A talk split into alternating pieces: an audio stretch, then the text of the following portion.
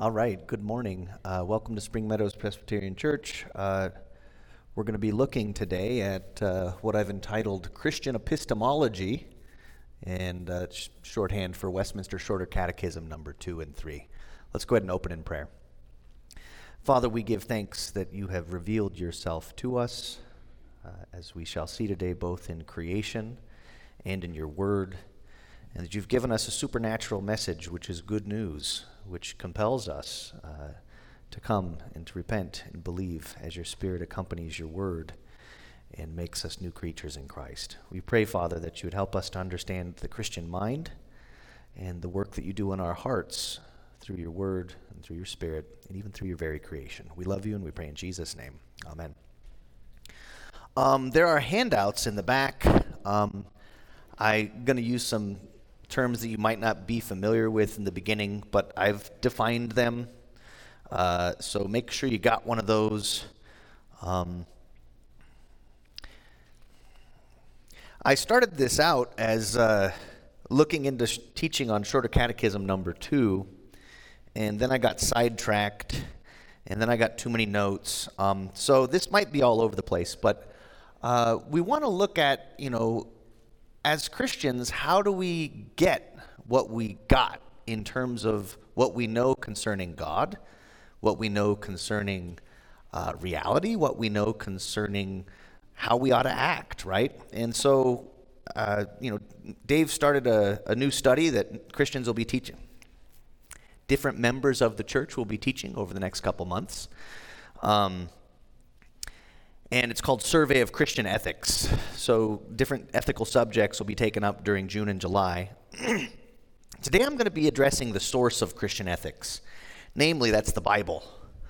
Um, so we're going to talk a little philosophy, maybe a little bit of moral psychology, and then we'll examine Shorter Catechism 2 and 3 at warp speed. Now, traditionally, when philosophers talk about philosophy, they break it into three subcategories, right? Ethics, how we ought to live, uh, epistemology, that's what knowledge is and how we get our knowledge. And lastly, metaphysics, that's ontology or the study of being. What, what is there, right? These are the three basic things that are examined in philosophy, and it's certainly more complicated than that. For example, metaphysics, you could. I limited metaphysics up until about Aristotle, and truth be told, I haven't kept up with it after there. Truth be told, I haven't kept up with Aristotle. That's, that's a lifelong endeavor right there. Uh, I, I, apologize, not Aristotle, medieval theologian who loves Aristotle, Aquinas, right? Um, so, uh, while these three divisions of ethics, epistemology, and metaphysics are useful for narrowing our focus when we look at things in philosophy, we can't consider these in isolation. Consider this, for example. Any ethical question quickly delves into epistemology. That is, if you're going to ask questions of how ought I to act, you need to ask, how do I know these things, right? Hmm.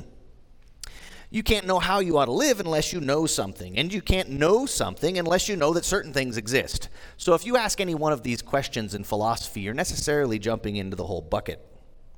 Now, while our concern of this uh, course is ethics, we do need to address what is in back of a Christian approach to ethics. That is epistemology and metaphysics, right? Now, all the complicated stuff's over. Um, for the Christian, of course, it's no surprise when we ask these basic questions how ought we to live? We look to the Bible, right? When we ask how we know what we know, we say the Bible. And when we ask what there is in all of reality, we answer on the basis of the Bible. There's a creature and there's a creator, right? We looked at that and we looked at Shorter Catechism 1.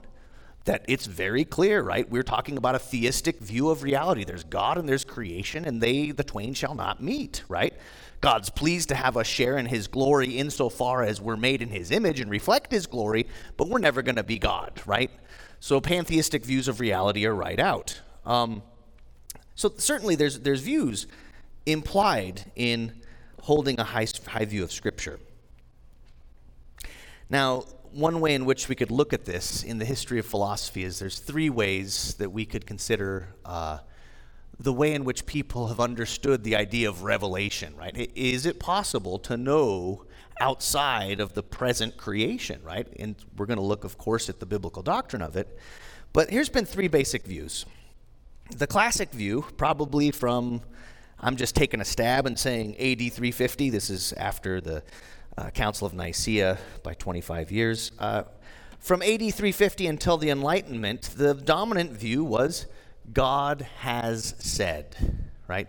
God speaks from outside of creation through his creation, but also through what we'll call special revelation, and it's to be believed. God has said it, right? The stereotypical form of, you know, fundamentalism is God has said it, I believe it, that settles it, right? And it is a little uh, hedged in, but nonetheless, there's a lot of truth there, right? God has said it. During the Enlightenment, of course, a competing view comes along, and that could be characterized as Has God said? Certainly, there's something useful concerning this religion thing, right? A lot of people appreciate that, but there's a skeptical sort of approach to it. Did God really say that? Can we trust that? It employs a critical spirit of varying degrees and questions sort of the truthiness of the Bible. It questions the accuracy or even the possibility of God speaking. And the more modern view, where lots of folks are at today, is to ask this question Who cares? All religions lead to war, right? That's a common argument you'll hear in the academy and in your neighborhoods. Now, the truth is, all three of these views have probably been exercised at one point or another in human history, and certainly at different points in time, one or the other gains some uh, ascendancy, right? They vie for our attention in the marketplace of ideas. They likely have always existed. Now, wherever our friends and neighbors land with these basic epistemologies, these approaches of knowing what you know, we need to take them seriously and engage them with gentleness and respect, as Peter tells us, as we seek to honor Christ as Lord, always being prepared to make a defense to anyone who asks for the hope that's in you. Now, this calls for wisdom. Uh, as we entertain uh, the task of apologetics, of defending the faith, we don't need to go down every tra- rabbit trail that presents itself, right? And a lot of times when we talk about a eternally self-existent God that exists for his glory and our good as we come to him in faith, uh, there's a lot of rabbit trails. There's a lot of subterfuge, right? There's a lot of muddying of the waters. We'll look at a couple real quick. Um,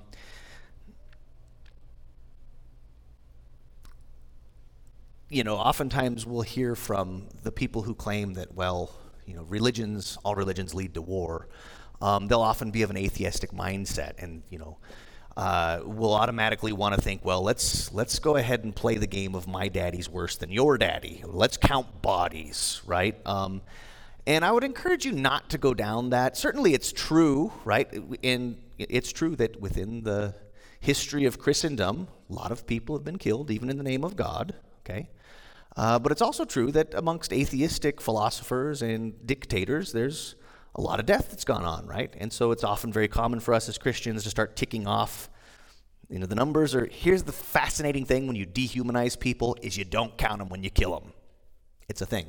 But here's the thing. No, let's be honest. That's what it's about. Um, when we look into some of the more, you know, communist societies that were formed, especially in the 20th century, uh, you know, anywhere from 700 thousand to 3.5 million in North Korea, 1.1 to 10 million, and with you know Lenin, 8.8 to 42 million. Right. So the point is, is we might be tempted to go down that path, and I got a lot more, but I'm not interested in going there because I'm you. That is that argument really happening? Is that really helpful?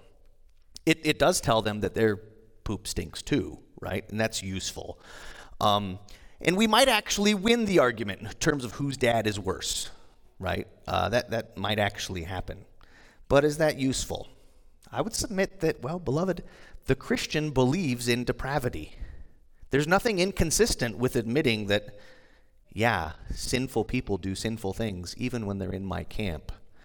Uh, another possible smokescreen is to deny that all of those Christians that are accused of doing atrocities in the past were Christians, right? Oh, well, they weren't Christian. Try that on next time you're arguing with people about Islam, right? Because oftentimes people of good faith in Islam, right? People who are sort of consistent Orthodox Islamists, and you, you, I get where you're thinking with that. Does that exist? When you look at their doctrine, these guys who do heinous things, check, check. You check the boxes, and I, they, they aren't Buddhists, that's for sure, right? And the same thing applies in the history of the church, right? We could look and say, are they Trinitarian? Check. Uh, did they believe that God revealed himself to his church? Check. Did they do atrocious things? Check. Now, you're right. Maybe on the last day, ultimately, they aren't believers. But that's not access to information we have, right? And again, is it any sweat off of our back as believers to say human depravity is real?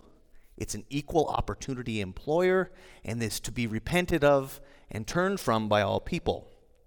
So, again, I, I would say suggest that's a smokescreen. Uh, avoid those arguments. I believe a more biblical and faithful approach would be to operate out of our faith commitments and without shame. As Christians, we have nothing to lose in relying on the biblical anthropology. When we rely on what the Bible describes about human nature, right?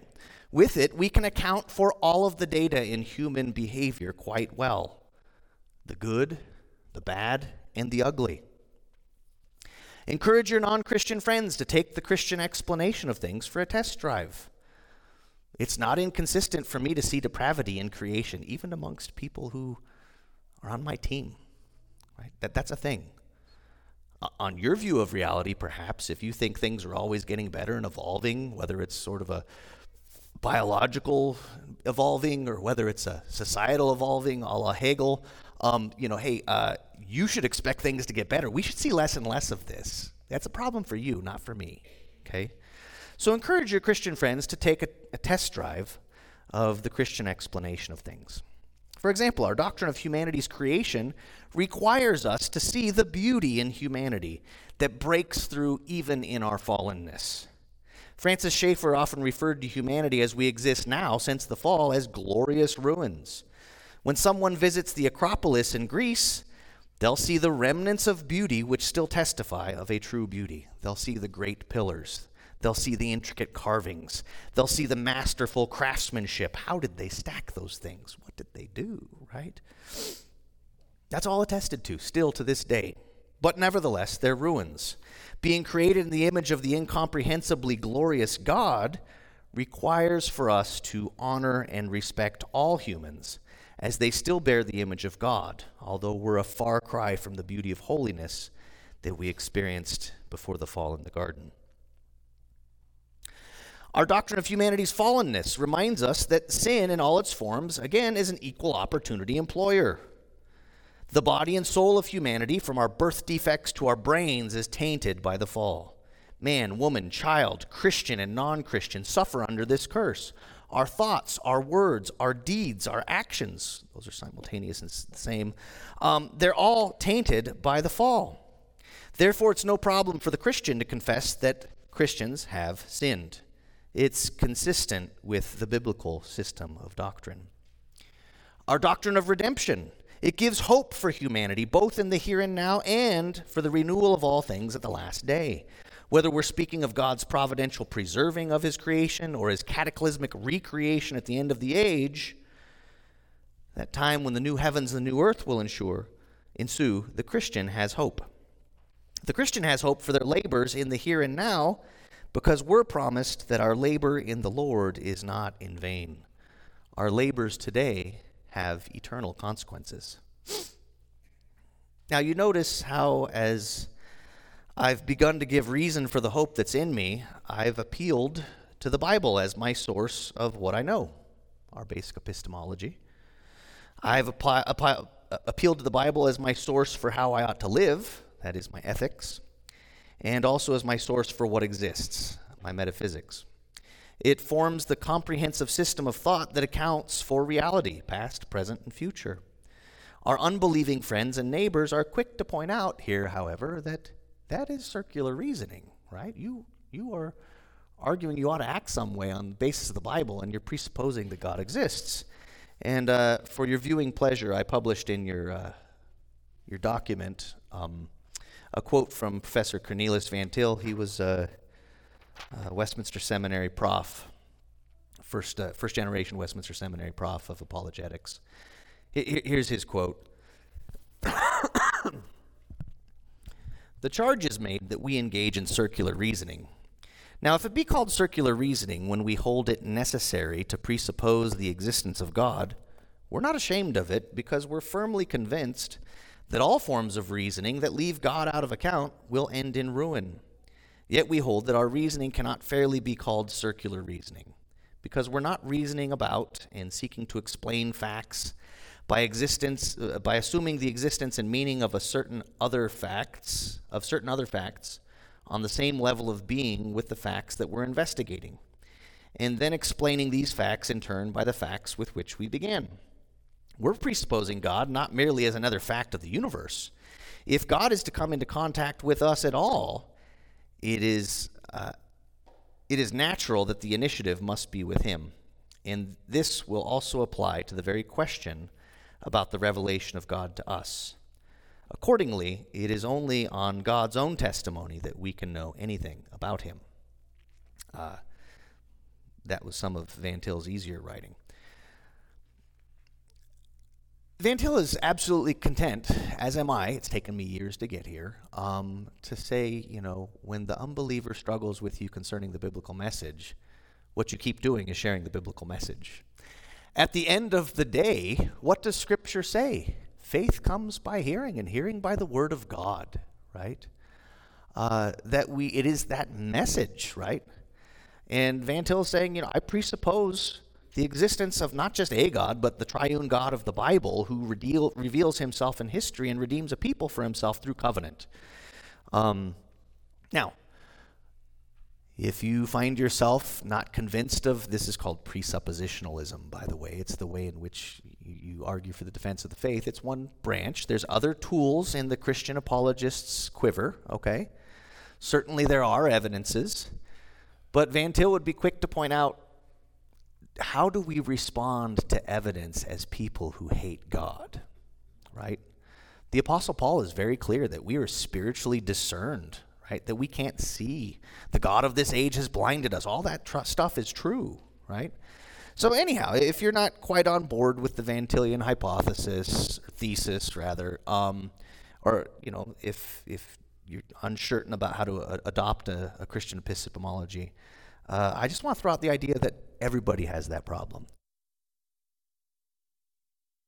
So we're going to look at a social psychologist. His name's Jonathan Haidt. Um, and make sure I'm not getting ahead of myself here. Yeah. Uh, now, the unbeliever's argument, of course, is that the Christian is deluded, right? Come on, you are a post enlightenment creature I don't even know if we need to use the word creature, but you're a post enlightenment being? How can you hold to a God that rises from the dead in the person of his Son? I don't see this. It's objectively not observable now. You are deluded, Christian, right? Now, this idea of delusion, of course, is that we stubbornly believe in something that just isn't true. Interestingly, a gentleman named Jonathan Haidt, he's an ethnically Jewish atheist social psychologist, he argues that people who imagine that they arrive at moral, religious, or political conclusions solely on the basis of rational argumentation, based on his social psychology uh, research, and he claims that it is uh, empirical, that he's done observation, he says those people are deluded, right? While the rationalist conceives of themselves as an objective weigher of evidence, Haidt argues that this aspect of their moral formation is nothing but a delusion. so he illustrates what he calls the rationalist illusion. Um, and he uses, uh, you're going to love this, he uses the imagery of an elephant and a rider. Now, we would like to assume when you see those movies, like, I don't know, uh, Lord of the Rings, they had some great elephant battle scenes, right? You'd like to imagine that it's Legolas climbing up the, the snout and hopping on the back of it and popping some arrows into its head. You'd like to think Legolas is in control there. Jonathan Haidt says, no, no, no, no, no. This ultra rational rider of the elephant actually has very little concern, very little ability to influence where the elephant goes. Now, he says the elephant is actually our emotional or intuitive. I think he's moved along with his thesis. I think he would say intuitive now, but originally he argued that it was a, it was the emotional nature of man, right? So he says, what at the end of the day, in the tug of war, what really directs the elephant? Is it the elephant itself, or is it the man or the woman on the elephant? There we go. It's a woman. Now, his argument is, well, people are fundamentally emotionally motivated, okay? When it comes to our morality, when it comes to our politics, when it comes to our religion, according to Haidt, he's arguing that actually what happens is we make an emotional decision and then we go ahead and we back it up with rational argumentation. He says we make an irrational decision first. I don't know if he, he would say irrational, but he's saying we, we make emotional choices, right? So in his argument, it's the elephant that decides where things go, okay? Only after people make their emotional, ethical conclusions do they then construct a rational justification. So I just want to throw out the idea, and I'm not using Jonathan Haidt here as something to buttress our apologetic, but it's just interesting that, you know, one of the people that's indebted to the field of social psychology and trying to be uh, empirical in his research has concluded, and this is held up fairly well. There's people that disagree, of course. It's the academy.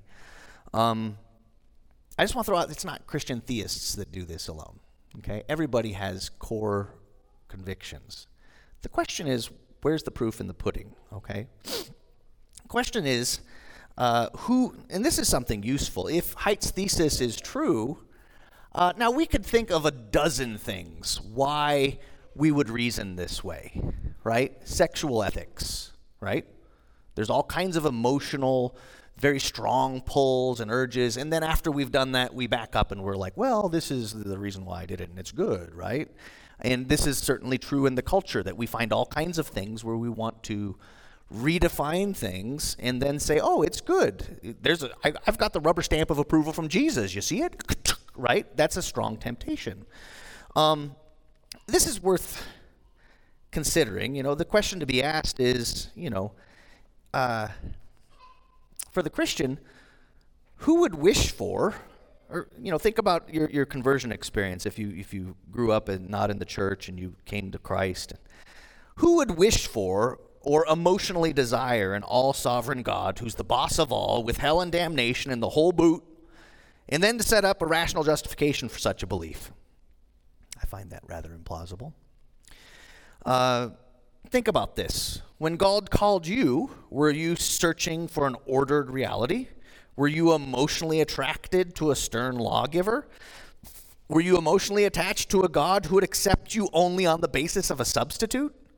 Um, those weren't my stories. I, I don't have access to your thoughts. But that's not how I was rolling. Um, I was pretty content with my sin. It is true I was rudderless, but I certainly enjoyed my sin and I didn't want to part with it. I, I would have viewed it as my identity. Many believers recount being brought into the kingdom, kicking and screaming, as it were. So perhaps Haidt's observations lend credence to the Christian view of divine revelation and regeneration.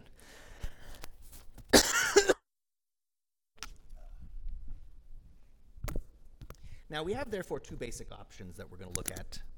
Um, our basic options are theonomy or human autonomy, right? We have reality as created by God and subject to his laws, or we have naked human autonomy, which boasts of freedom and self rule. Those are our two basic rules. Uh, options. When we speak of theonomy, we speak of the Creator God and his giving of the law and the defining of reality. We confess reality as created by God and subject to his laws. It is a boundaried or limited universe or reality. When we think of theonomy, we're thinking about a very clear, these are, I don't know, maybe, maybe there's a better way of doing this. Here we go. We'll get into math a little bit. Uh, line segment, I think. Is that right? Anybody? Isaiah line segment? I think. I think. Yeah. It's been a while since I had to teach that. Um, there is a definite beginning, there's a definite end, right? Or maybe if we want to, we could put brackets out here. There are clear borders of reality. There's what is and what isn't, and it's very clearly defined. Now, of course, we're going to look at another view, and it's just this, right? There, there's no clear demarcations. Um,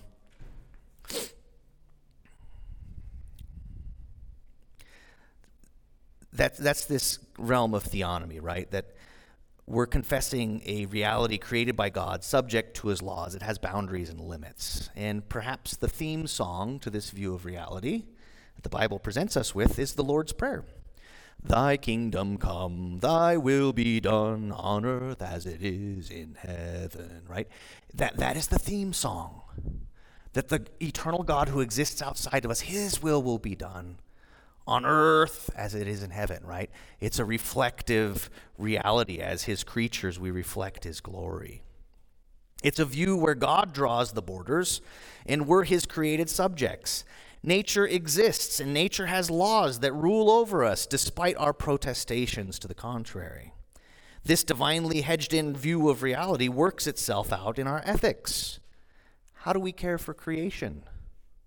You look at the week of creation, and God goes from less order to increasing order, right? There's a there's an ethic implied there in the creation account. You know, I, I don't see Adam pouring toxic waste into Eve's flower pot. I wasn't there, but you, you get the point. Um, it, it, goes from less uh, order to increasing order. There's our ethical respect for the other, right? even others that we find annoying. The Christian is called to respect the image of God regardless. Even when they break the very God who created them's laws, they still have the imprint of his nature and being in some regard, right? His they reflect his image. Issues of sex and identity, all of these are biblically defined when we look at God's law. Now, when we look at God's law, of course, there's always, for all of us, not just the people that we imagine are the bad guys, we look at God's law and we reflect and we repent. The unfortunate thing about having a view of God that has boundaries, that He's the lawgiver and we're His creation, is He's the boss of me. We don't make the rules, He does. And every week we come together and we say a prayer of confession and repentance because we're saying, God, you're right, I'm wrong. I need to change. It's not just those people out there that need to change, it's us, right? The call for repentance is real. So, within this view of reality, when we look at God's law, we reflect and we repent. God judges us. Now, we need to be careful here. There's always a call for humility. Just as I said that in the culture, people want to re redefine gender, redefine sex, redefine what good and bad is, and stamp it with approved by Jesus. Don't we have those temptations? Elder Dave last week brought up the idea of adiaphora, the idea that there are things that are indifferent, where Scripture isn't absolutely clear on. And God forbid that we run around with that sanctioned by Jesus stamp that all of us want to have, right? Which you're just stamping with your pet peeves. Uh, are you stamping your pet peeves with? Watch out for that one, okay? There's always a call for humility. Scripture is a covenant document that requires redemptive historical sensitivity. It's not a recipe book for holy living for all times and all places and all contexts, going to be the same, same, same, same. It's not a guidebook for statecraft. It's not a guidebook for bread baking. Sorry, the what is it, Ezekiel bread, right? It's not bad bread, but You'll still go to heaven if you don't eat that bread. Well, there is a bread you need to eat. John, John 6 talks about it. We need to be careful. We need to be clear and speak where the scripture speaks and then stop. Beware of preachers who will grandstand and major in the minors. Look for those, rather, who confess with John the Baptist, He, that is Jesus, must increase and I must decrease. Now, that's theonomy. Uh, and, and there was enough of a dig in there to convince you I'm not a theonomist. But anyhow, when we speak about human autonomy, we speak of humanity imagining that they are a law unto themselves. In this view, divinely bordered realities, and you'll hear this all the time, these are nothing more than oppressive ideologies, right? That's the fascinating term in its extreme forms, this is a boundaryless, unlimited metaverse with no unity except this unified voice of all of the alphabet soup of all different kinds of perspectives coming together and being united in one thing casting off an ultimate authority. You'll hear a lot of talk about not tolerance so much, but it'll be uh, die, diversity, inclusion, and uh, equality, right? Um, a lot of that talk, it, it, has, it sounds really good, um, but at the end, they really want that to die. The idea of a structured, ordered universe where there's a lawgiver that exists outside of us and we don't have some lever to change him, right? So, of course, that's an oppressive ideology because it gets in the way of your autonomy. So, in its extreme forms, of course, we're talking about a boundaryless, unlimited metaverse with no unity except the unified voice of casting off all ultimate authority. Anything that you can imagine, you can do or be, whether it's virtually or in person to lesser degrees. Nature has a way of calling us out. There's no limits to anything. If we had to choose a theme song for this, it is not the Lord's Prayer. The theme song would be the Isley Brothers. It's your thing, do what you want to do. I can't tell you, right? And then, of course, it would be followed by a second verse of Judge not, lest you be judged, right? And ignoring, stop judging and make a right judgment from Jesus. Now, and it's now it needs to be said, Christian, keep in mind when we judge others, we're judging by the standard, which is the law, right? We're judging by that standard, right? And the call is always to repentance. And it's not, hey, I'm judging you because I'm better than you. No, it's, I am a beggar that has learned where the bread is, and I'm telling you where the bread is. And yeah, the bottom line is you don't like God. And you might not like me too. Um, but that might be a good thing if you're reflecting the nature of your God. But don't be a jerk. Peter says, uh, yeah, moving on. Okay. Uh, now, in its less extreme forms, of course, uh, th- this this view of human autonomy, it's not always the uh, you know sort of common view where you know we always have a, a, a different view of reality. Oh, you don't like this Earth? You know, invest in Tesla and his uh, his rocket ships, and and we'll just go to Mars, right? You don't like this view of who you perceive yourself to be. Well, you could adopt any of the 72 other genders, perhaps, or whatever the number is now. Um, it's not always that blatant in your face, and it's less extreme forms. It could be a buffet style Christian syncretism, right? Syncretism, of course, is the idea that you take some aspects of Christianity and some aspects of native religions, for example, and you put them together. And we see that in the work of the church the world over. All, all nations have it to one degree or another, even Americans. Um, but perhaps this idea of a buffet style Christian syncretism.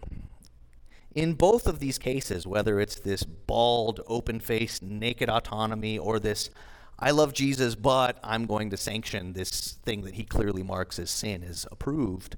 Um, in both of these cases, the root is the same autonomy. If you were a buffet style Christian, at the end of the day, you were saying, I'd like some of this. I don't want that. I don't want that, right? Uh, that, that is the theme. But at the end of the day, if that's what's going on, have you really bowed the knee to King Jesus and accepted a view of reality that is clearly demarcated, right?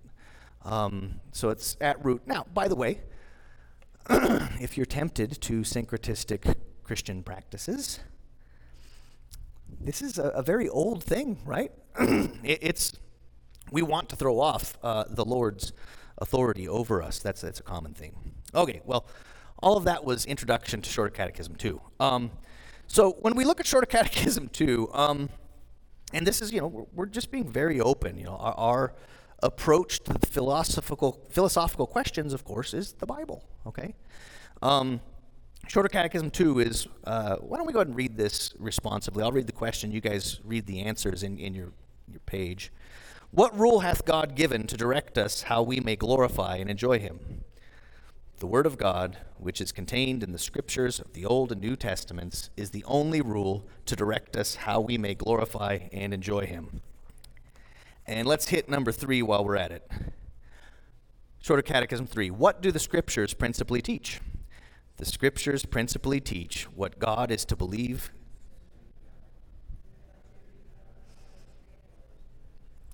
So there's an error there. Let's fix that. Uh, so the Scriptures principally teach what man is to believe concerning God. Let's try that again. It's supposed to be man. My apologies. It was late. I was typing.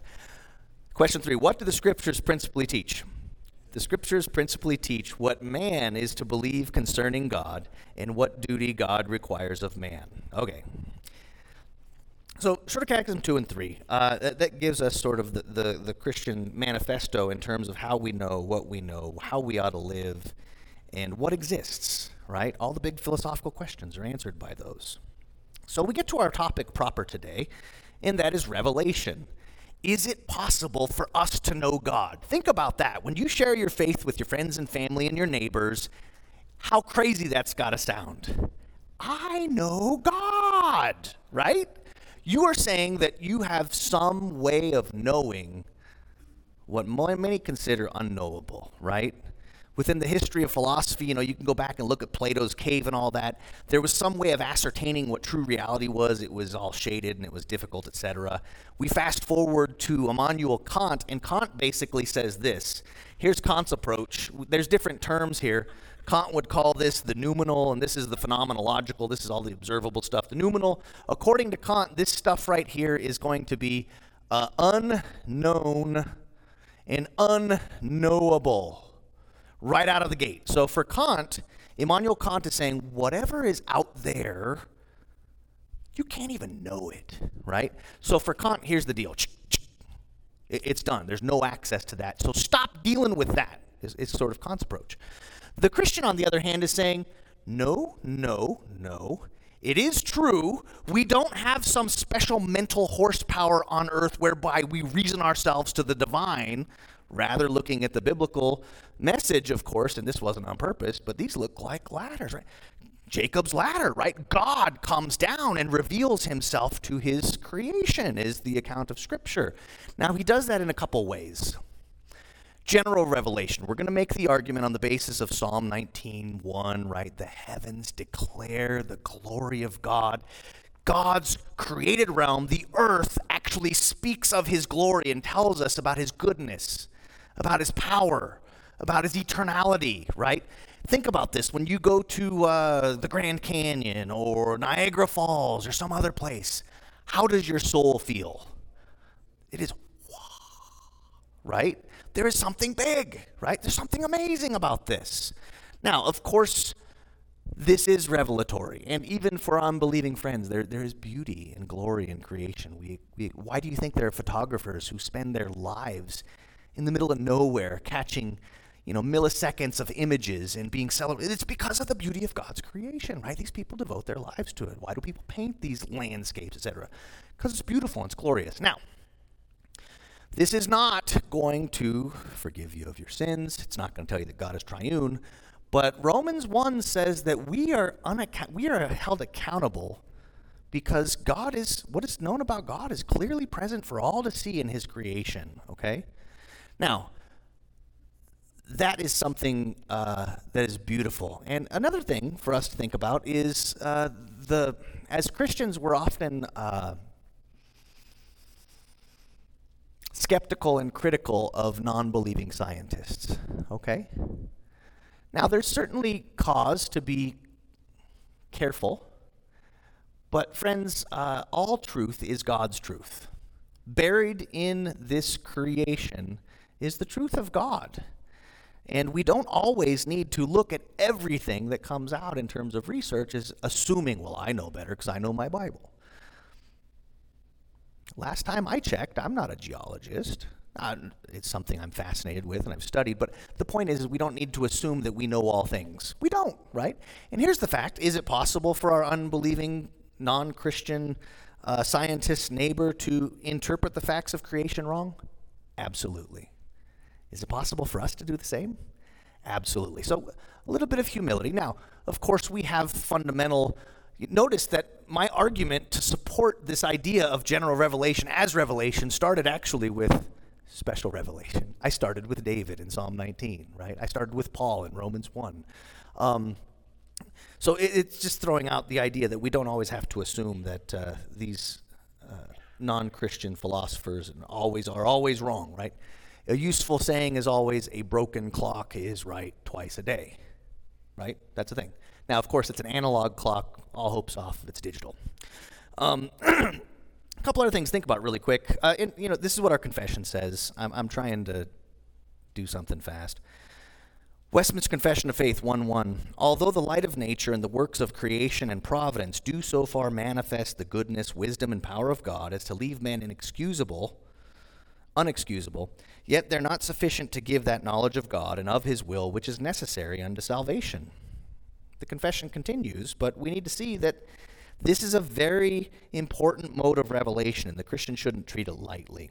God has revealed truth in creation and showed it to all people everybody has access to this revelation. Much true learning can go on amongst pagan peoples. Think for a second, really quickly. Acts 7 talks about Moses being, uh, you know, indoctrinated. It doesn't say that, but being uh, uh, educated in all the wisdom of the Egyptians, and that he was powerful with speech and action, right? We see in uh, Daniel, Daniel, of course, he's chosen along with some of these other exiles, uh, and he's in He's chosen for his aptitude of every kind of learning. He's well informed, quick to understand, and qualified for service in the king's palace. Now, you do realize that these guys are studying absolute paganism, right? And certainly it's true that they are not called to emulate or reflect their pagan traditions.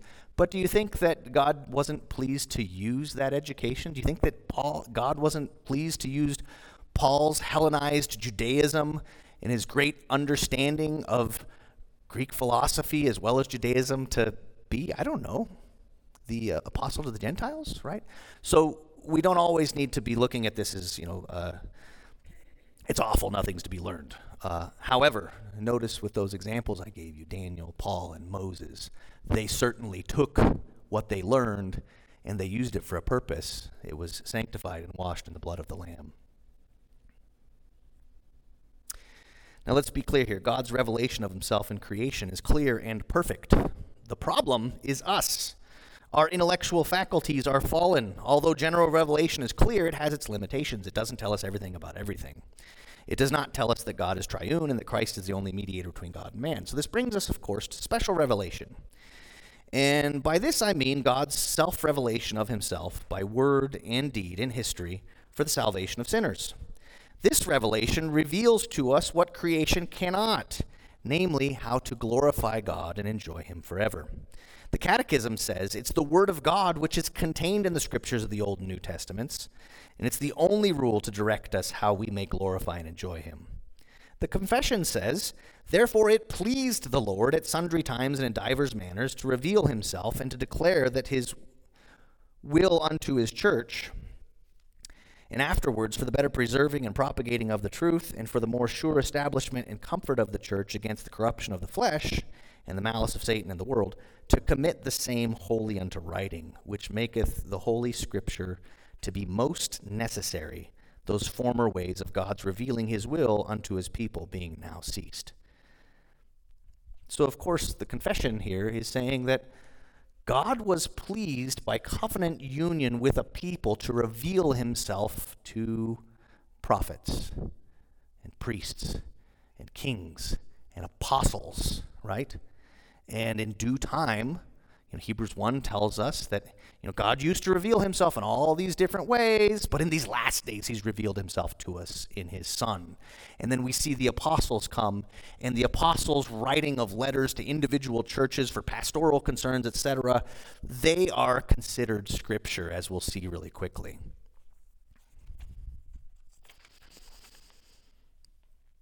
Second Peter 1:20 through 21 says this. And this is testimony to the Old Testament being spoken of by God. First and foremost, Jesus, of course, quotes every Old Testament book as authoritative. And then Peter says this knowing this, first of all, that no prophecy of Scripture comes from someone's own interpretation. it doesn't come from this realm, right? Um, no, it comes from that bordered reality that God creates and speaks into existence. For no prophecy was ever produced by the will of man, but men spoke from God as they were carried along by the Holy Spirit. Don't have time for a full orb defense of the canonicity of the Old Testament, but Peter believes it, Jesus believes it. The apostles also are aware that they're writing scripture in the New Testament. 2 Peter 3:14 through 16 says, "Therefore, beloved, since you're waiting for these, be diligent to be found by him without spot or blemish and at peace." And count the patience of the Lord as salvation, Just as our beloved brother Paul also wrote to you concerning the wisdom given him, as he does in all his letters when he speaks in them of these matters. There are some things in them that are hard to understand, which the ignorant and unstable twist to their own destruction, as they do the other scriptures. Okay? Peter is saying, hey guys, Paul Paul's kind of hard to understand, but they twist his words to their destruction just like they do the rest of Scripture, right? So Peter is saying clearly, whatever Paul is writing, his letters are Scripture. 1 Thessalonians 2.13, and we also thank God constantly for this, that when you received the word of God, and this is Paul speaking, which you heard from us, you accepted it not as the word of man, but as it really is, the word of God, which is at work in you believers.